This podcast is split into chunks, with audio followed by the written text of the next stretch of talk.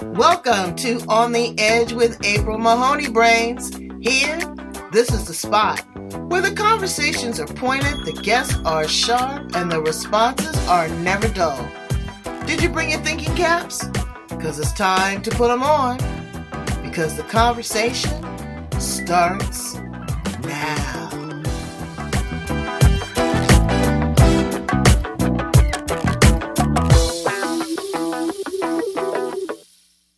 With brain. Why do you call your audience brain? Because I'll tell you why, Gervonna. Because I'm talking to smart, heady people that get it. I wanted to speak right into their cranium, a place where they store information, where they recall information, where they think about information, uh, where they produce Mhm. information. And so, what better thing is brains? And it grabs your attention, right? Yeah, It controls. mine because I went brain. Well, here we are back at the same place, brains, on the edge with April Mahoney and Gervonna Ragland.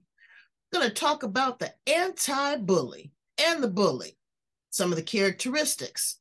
We've all been subjected to a bully, and we have been bullies. Okay, I know.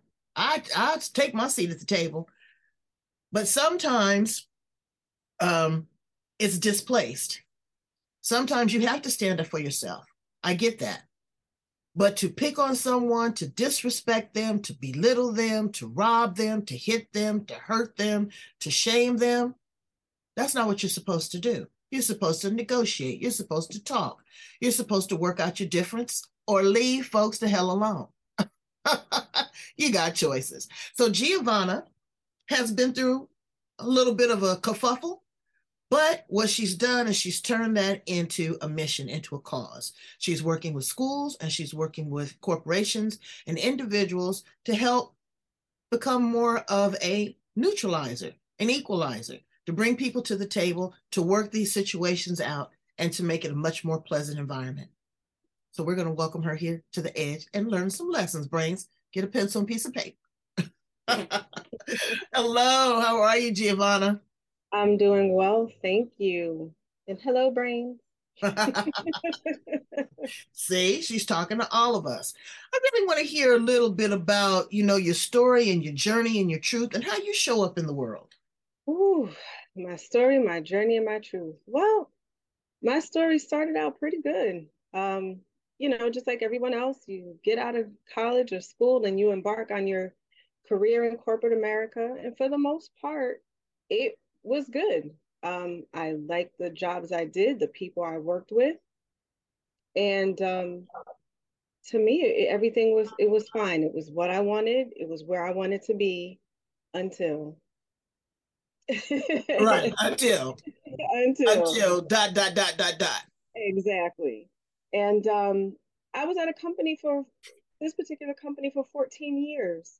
Wow. And in that amount of time, I've had just about as many managers. So 14 years, I had about 13 managers. Mm, mm, mm. And never in any of those transitions did I ever have a problem.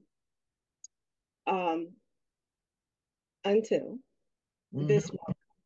And it turned out that this individual, no matter what I did, no matter how I tried, there was never a, a place of peace. You know how you get a new manager, you work things out, you figure out how to work together, you move on and, and things smooth out and you carry on doing the work.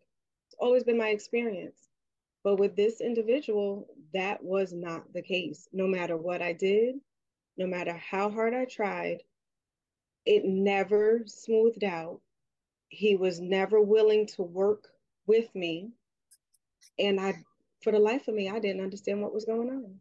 Well, I'm glad that you brought up because I was going to ask if it's male or female, because I have been bullied, dishonored, disrespected by more women in the workplace than men.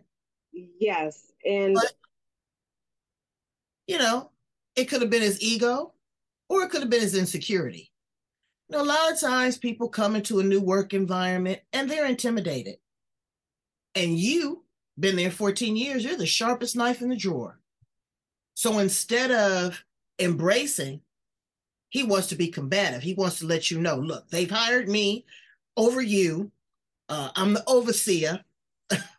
I'm getting paid more money, and I want you to do what I say do.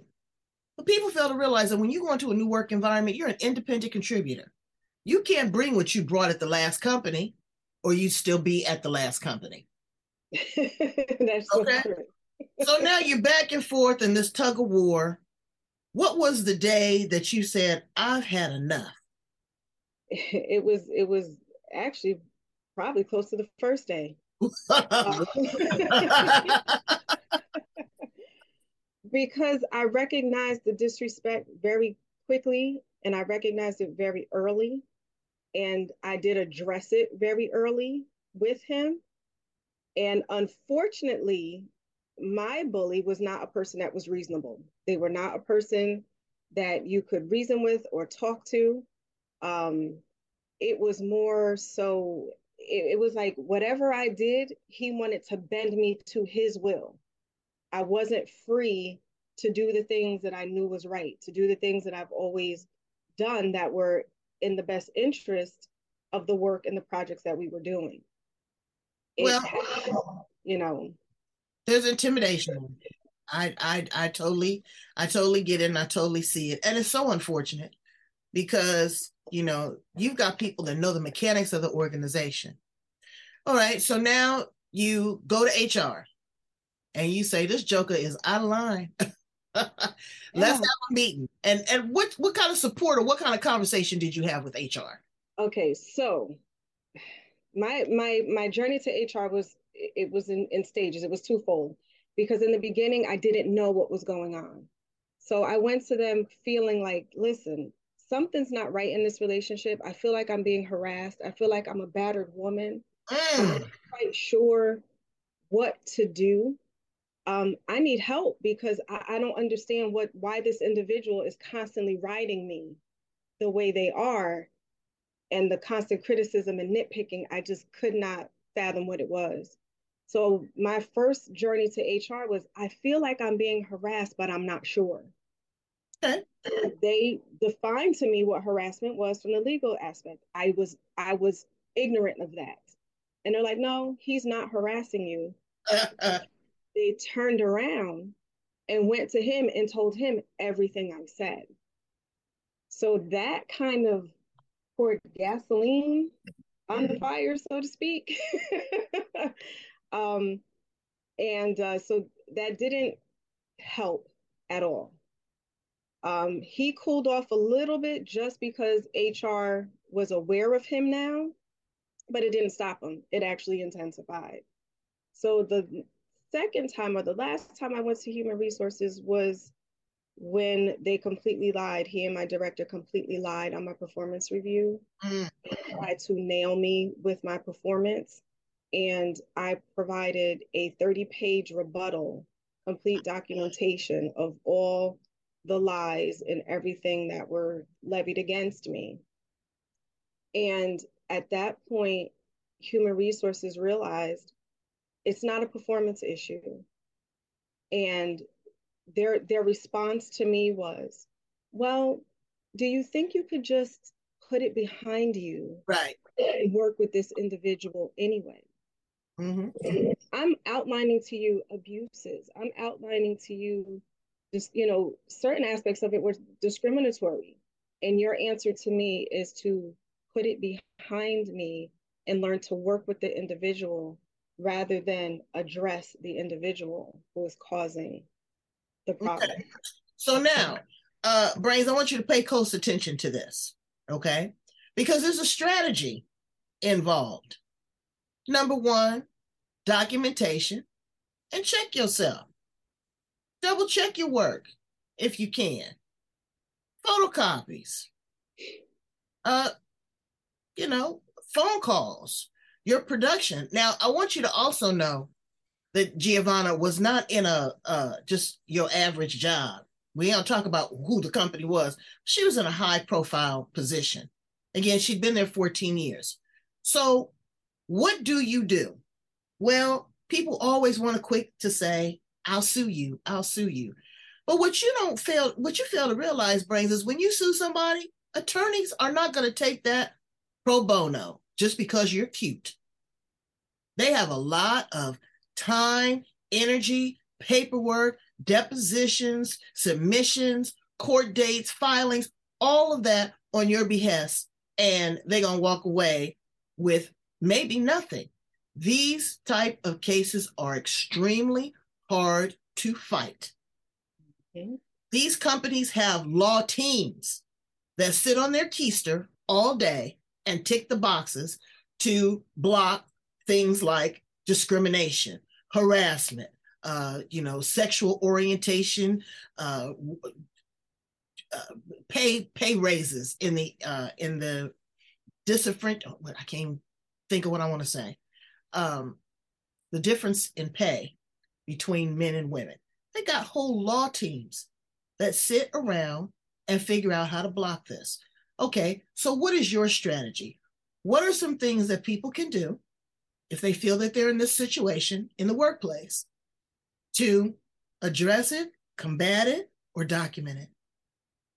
Okay. Um, one thing I would say in terms of documentation is make sure that your documentation is clear, evidence based, and devoid of emotion.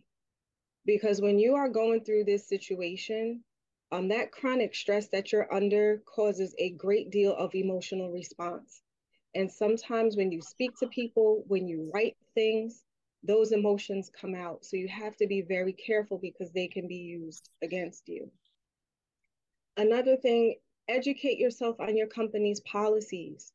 If you have um, discrimination, harassment policies, your leave policies, um, things of that nature. Educate yourself about those things because those are tools that you can put in your arsenal to help you get the um, help you need to get you the time you need to be able to take care of your mental and emotional health as you go through this.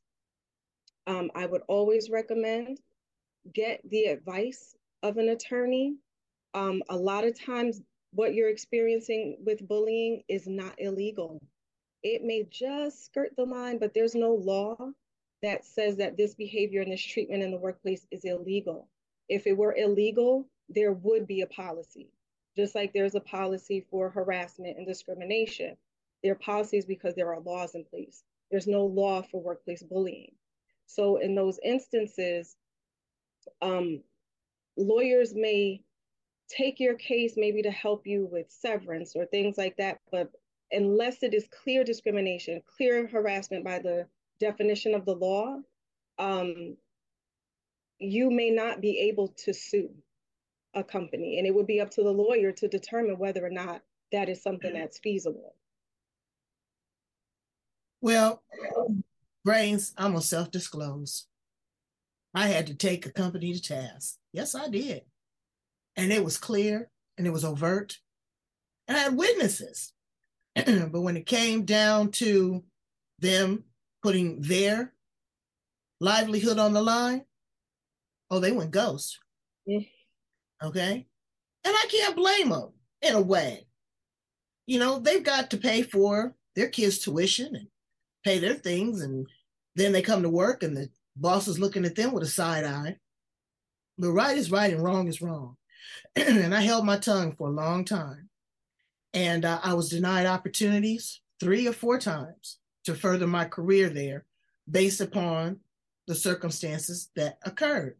Well, one day a little angel came down from heaven, had a little conversation with me, and said, Well, April, you're going up for this position again.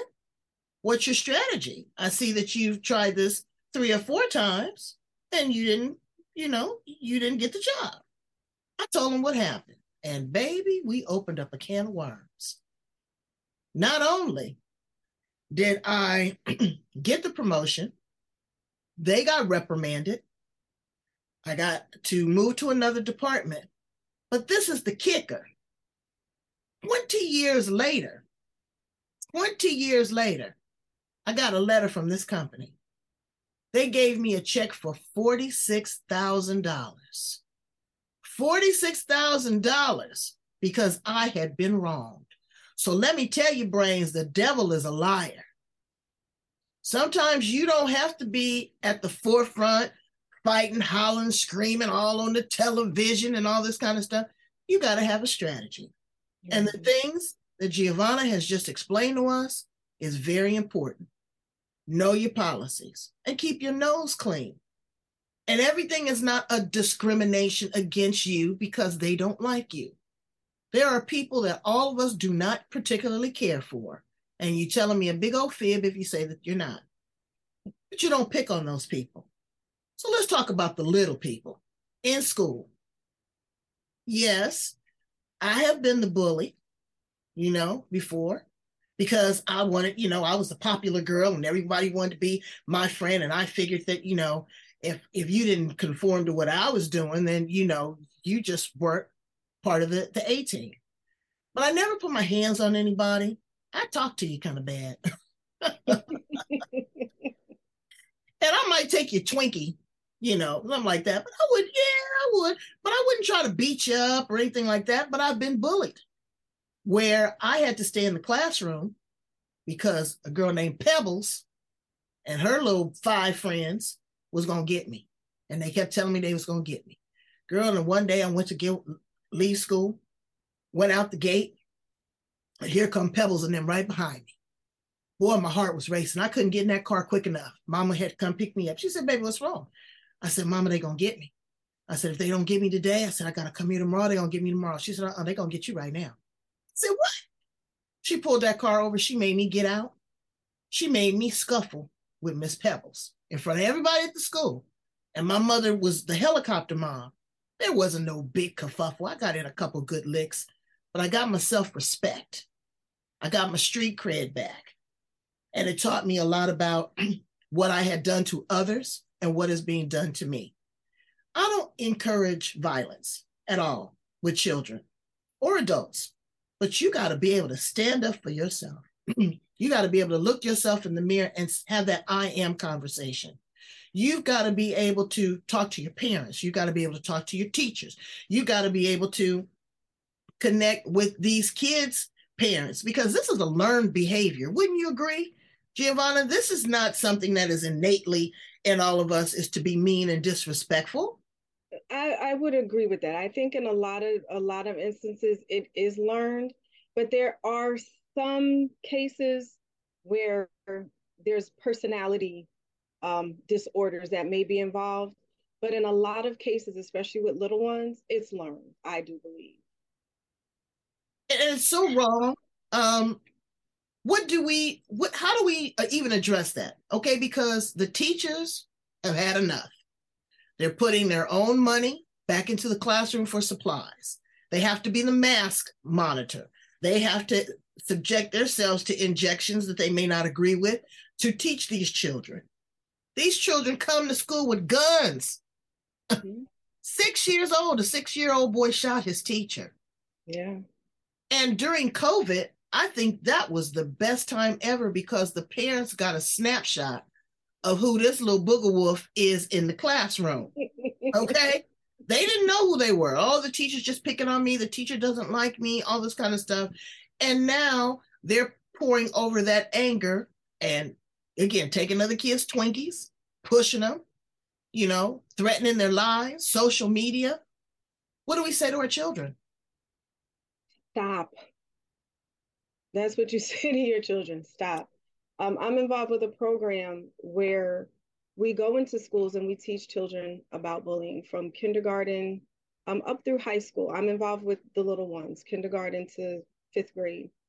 And the one thing that we do teach them is to stand up for themselves.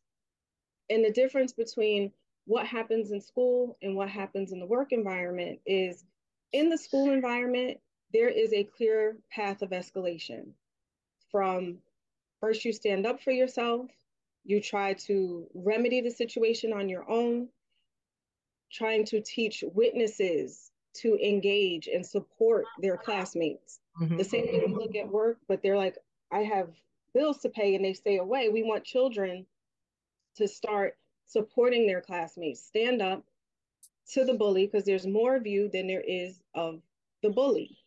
And then once you've done that and it continues, then there's a path of escalation where it goes to the teacher, the administrator, and so forth and so on. But it starts with teaching our children how to treat one another, how to stand up for themselves, and what behavior is acceptable and not acceptable when it comes to the treatment of each other. And words are powerful. You know, words have meaning and they are impactful. I mean, you know, somebody had coined a nickname to some kids. And to this day, you'll see that person and you go, oh, you know, they go, you know, uh, Mookie, or there go, you know, Fat Marge, or, you know, there goes Piggy. You know, those names stick with you. And it's hard, but also self defense. Get somebody off you. You know, they'll pin you down next to the locker. Mm-hmm. What are you going to do with that? But also teach your children um, to block some of that stuff out. You don't have to watch the social media. You don't have to go by what other people are saying. Um, you have to know who you are. Turn it around. Say, you know what? Yes, maybe I do have crooked teeth, but can you play the guitar like me? Exactly. You know, maybe, yeah, maybe I do walk with a limp, but did you get an A on your math test? Be able to come back with a strategy and let them know that there are wonderful things about you. And tell a person, you know what? Maybe it's best that we're not friends. Maybe this isn't the clique or the group that I want to hang around. What are you doing to be a good, positive person? I had a little friend, her name was Tonette. She had a medical condition, and I didn't know she had a medical condition, and she was very large. And they talked about her. They talked about her so bad. And I would make it a point. That's after I had my scuffle with Pebbles. I uh, I made it a point to have lunch with her a couple times a week. Just sit there on the bench and be her friend. She had the prettiest face and skin and curly hair, but she was very large. And that was because she had a medical condition. And I saw her maybe about five or six years ago, and she remembered me. And it just, it touched my heart. So give me some of your success stories. Tell me some of the things that you've been able to turn around. Oh boy. Um, in working with the little ones, um, there's there's just so much that they are dealing with and just some of the things that you've spoken about here um, learning to speak up for yourself learning to turn things around learning to accept yourself for who you are. Um, i had a conversation with a young lady. She might have been fourth grade.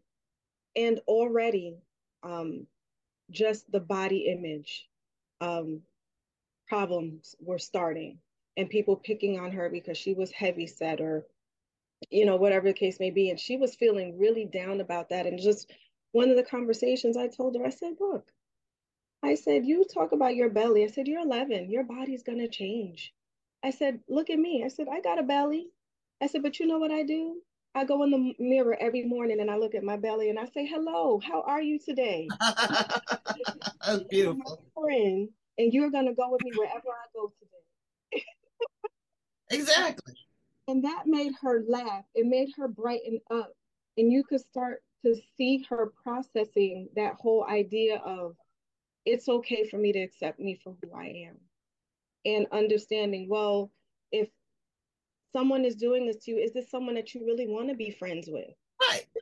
And just have being able to have, even if it's just a five minute conversation with some of these little ones where they walk away feeling better where they walk away feeling more confident, more empowered, it means the world to me. You know, conflict resolution. I tell this story all the time. My daughter, oh, the, te- the math teacher didn't like her. You know, he was Satanic reincarnated. he didn't like her. She was never going to, you know, he never gave her enough attention, blah, blah, blah, blah, blah, blah. And I'm saying to myself, I don't know. I'm going to give a teacher the benefit of the doubt. I go up to the school. I invite him over our house for dinner. Baby, when she opened up the door and saw him, you would have thought she seen a ghost. right. We sat there, we had a great conversation. He talked about the challenges that he had when he was in school. He talked about how it was hard for him to learn. That's why he's a little bit harder on his students, that he has a greater expectation because he knows that there is more that can come out. Well, I don't know if it was my pork chops, collard greens, rice, and gravy uh, that turned it around, but she ended up getting an A in the class. And I say that to say this sometimes you have to take the conflict out of the workplace, offsite lunch. Barbara, me and you just don't seem to be gelling, and I don't know what it is. Would it be possible for us to meet in a neutral place, have a conversation? If we come back and we still don't, you know, we can agree to disagree, that's fine. But at least let's try with students, with kids. Uh, maybe we can go for ice cream. Maybe we can have a, a, a talk with the counselor. Maybe we can play a game of a, a hopscotch, and whoever wins is the boss. Whatever, but you have to give them options and the parents. Now, some of these parents is 5150, okay? They they they crazy. And their kids are well, no, their kids are subjected to that. Their kids mm-hmm. are, are being hit. I saw the one woman in the Target the other day. She cussed that little boy. It took all I had to all I had not to say something. I had to leave the aisle. She talked to him like he had a tail. And I and he just would cringe and he would just, you know, in the in the cart. He wasn't doing much of nothing. So I know how that is embedded in his psyche and what he's going to do to others. You know? So what do we say to parents that are bullies?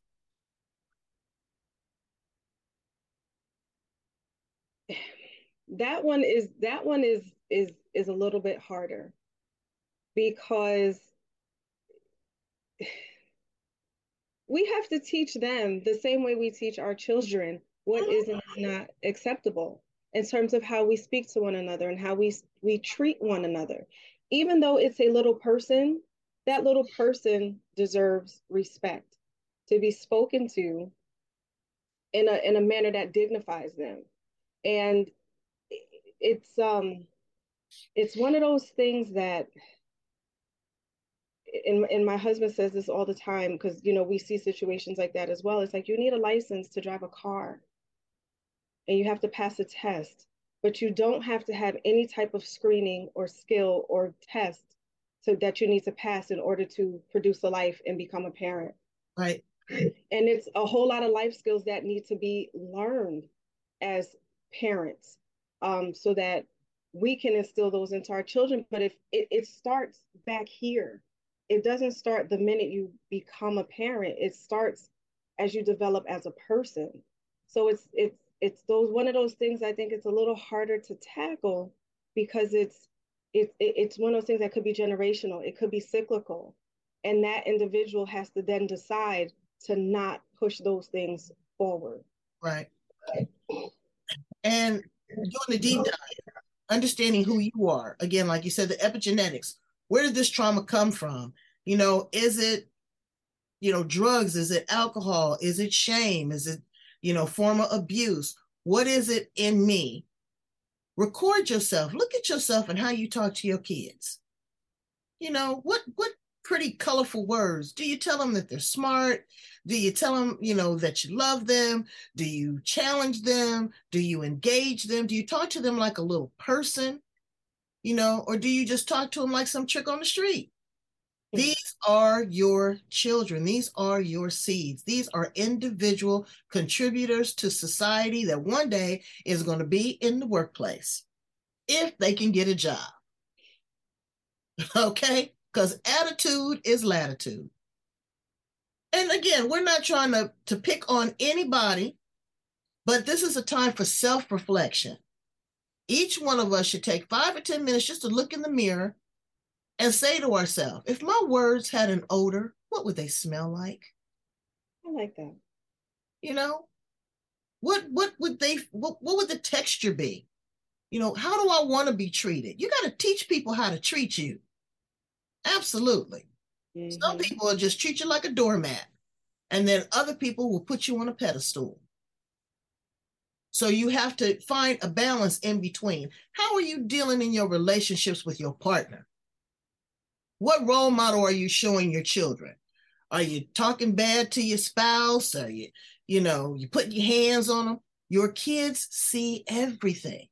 Oh, the kids don't know. Oh, yes, they do. If they live in the house, they know. They probably know more because they see both sides of the spectrum. They see what mommy's doing when daddy's not there, and they see what daddy's doing when mommy's not there, and then grandma, she got her input on it, all that. And then the influences from your kids. Extract that device from your kids. Have a conversation with them.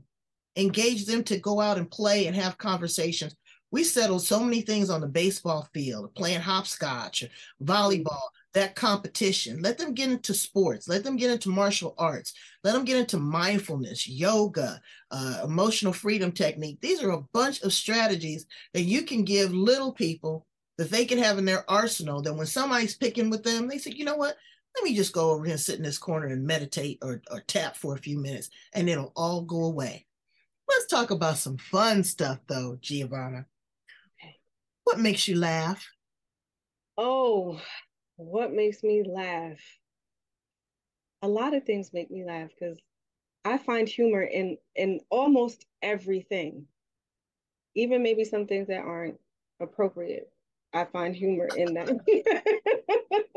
but you know what? You have to laugh instead of cry. The world is so tough now. Comedians can't even make jokes anymore without, you know, being bullied without somebody taking offense to like, I'm like, but that's a comedian. And it, and you know what? And it's funny. it's funny. it's funny. If you had three wishes, Queen, what would they be? If I had three wishes, um, I wish, I wish, I wish, I wish I could help and shield people from the pain and experience um, that I went through and that they may be experiencing with bullying. I wish I could stop it. I really wish I could stop that. I wish that the world was fair, but it's not. But I wish that it were for everybody. And I wish I just, hmm, see, there's a few more in there, but the third one would be just for fun. I wish I had a million dollars. Wow. what would you do with that million dollars? What would I do with that million dollars? I do whatever I want. I understand it. I understand it. Um, if you were an appliance in the kitchen, what appliance would you be? If I was an appliance in the kitchen, what would I be? I'd be a stove. Why? Because I'm hot like fire. Ooh, see, we the complete polar opposites. I'd be the refrigerator because I just want to sit there and chill. what would you tell a 25 year old Gervonna Ragland? What would I tell her? Be prepared. Be prepared because you don't know what's coming. I would tell her be on the lookout, um, take in all the knowledge and information that you can, and really, really, really observe people in the world around you. And have to have expectations because expectations are a funny thing. Um, we expect for people to treat us right. Mm-hmm. We expect to get fair and equal pay. We expect for people to look beyond the color of our skin into the content of our heart. We expect for people to love. So, what I've done in all transparency is I've lowered my expectations of people. You know, I give them a margin of error. You know, instead of getting 100% with me, you might get 65, 75. And that goes for me too. We ratchet up, we ratchet down. Mm-hmm. You know, if it just doesn't work, and it just doesn't work. That's why I always ask people, is it a fit? You know, you can't put a size nine in a size seven. It just don't work. And um, yeah, holding on and being prepared, but don't be paranoid because the things that don't kill you make you stronger. Mm-hmm.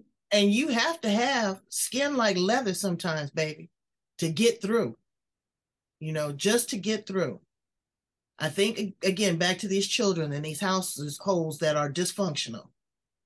You know, every day they get up, if they are able to have a meal, they go to school, everything's fine, and then come 3:30, your whole life changes again to the next day.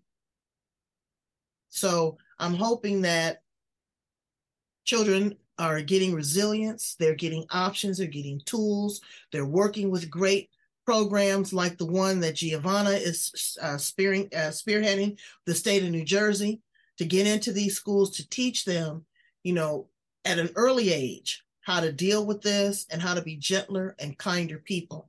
Tell our uh, our brains a little bit about the program that you uh, are involved in with the state. Oh yes, so the program is actually through the state of New Jersey.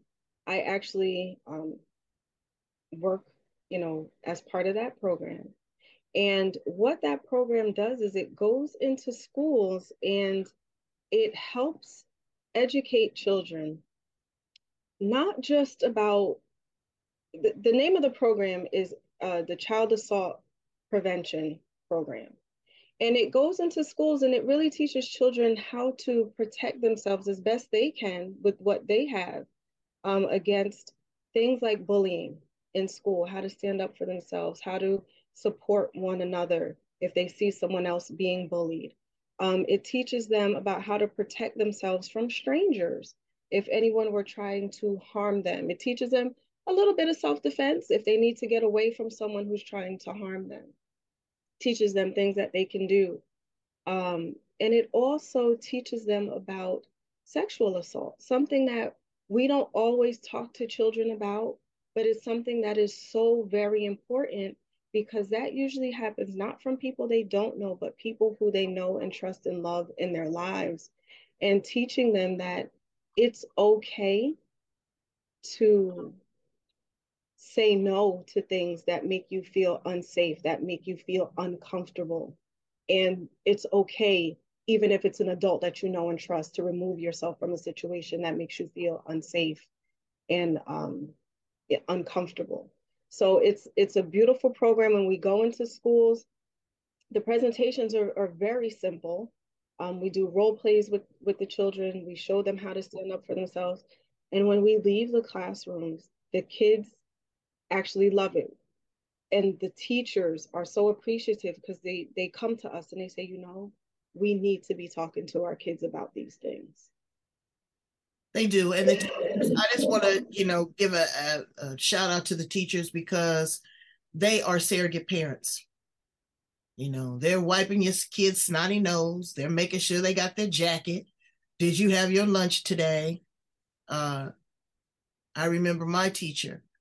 I saw her not too long ago. Her name was Miss DeRoche. And she used to wear this perfume called Blue Magic. And I don't know where she got it from, but when I saw her, she still had that same beautiful smell. And she would hug you and she would embrace you. And to me, that was sometimes better than a hug from my parents. I had great parents, but because I pleased my teacher, that I accomplished a goal, you know, that we worked through a problem, we worked through an issue. So, parents, tomorrow when you take your drop your kid off at school and you have a chance, tell the teacher thank you. Just tell her thank you for whatever to brighten up her day because she is a surrogate parent to your child. When you go into your workplace, say good morning to your boss. Try a different strategy. Sometimes we go in and we go the opposite way in the building so we don't have to pass by their cubicle, but they're not going away. Figure out a way to diffuse that. And if you can't diffuse it and the other person is not willing, then find a way to remove yourself. Mm-hmm. Okay. Find another position on the down low. You don't have to be telling everybody in the company what your position is or how you feel about this individual because you know if a dog will bring a bone, they're going to carry one and they're going to go right back and tell him, just like HR did, you know? And that's that's the way that it works. So self-preservation is the law of the land. You have to take care of yourself tuck you some money away, uh, watch your contacts, uh, be building a, an entrepreneurial side gig in case you have to remove yourself. And don't be so quick to use the word sue. Because when you use the word sue, everybody shuts down. They don't want to talk to you at that point. The dialogue is cut off because now they know that whatever they say could be used against them in a court of law. So try to work it out. Contact someone like Gervonna that's been there, done that, and is in this industry, that's in this field of anti bullying. Because um, it's big. It's big. It's bigger than it's ever been. Please tell my brains how to get in contact with you uh, so they can work with you, uh, maybe even work with you as creating a template from the program that you have established there into other cities, other counties, other states, and even places around the world. I do want to make one correction. Okay. This is not live. It's not a program that I have created. Oh, it okay. is a program that's run by the state of New Jersey and it is international. Um, oh. They they run in different countries teaching children the same thing. Um, I just wanted to make that very clear. okay. All right. we stand corrected here on the edge. I don't want to be getting myself in trouble like I. I, I know. No, no, no. I get it. I get it. I get it. That was on me. So tell them how to get in contact with you so that they can get the information that they need. Absolutely. Um, you can find me at Duly Organized. That's D U L Y O R G A N I Z E D dot com forward slash life. Um, that is my life coaching webpage where you can uh, reach out to me, um, set appointment to speak with me. I'll be very happy to talk to you. Um, and you can also email me directly at duly integrated life at gmail.com. That's duly, D U L Y, integrated life at gmail.com. Okay. Integrate this into your life, into your psyche. Try, try, try. That's all I can ask you to do. Uh, you know, uh, is to be the best possible person that you can. To instead of just think, how about think and then rethink it? Be careful what you say, what comes out of your mouth. Imagine what your words would smell like when they do come out of your mouth. Open your heart to love. Take somebody else's uh, pain and anxiety. You don't know what they're going through. Take that into consideration before you pop off and love on your kids and teach them to be nice, kind uh, people. Please and thank you always works. And please and thank you for being here with us on the edge, the place where the conversation is pointed, the guests are sharp, and the responses are never dull. Go in and love, like, and share. You see it right there. Love, like, and share. Me and Gervonna will be waiting to hear from you. Leave us a comment. Uh, let us hear about your struggles, how you were able to overcome and adapt. Because we're not just problem describers here on the edge, we're also solution seekers. Bye, Gervonna. Thank you so much. Mm. Bye.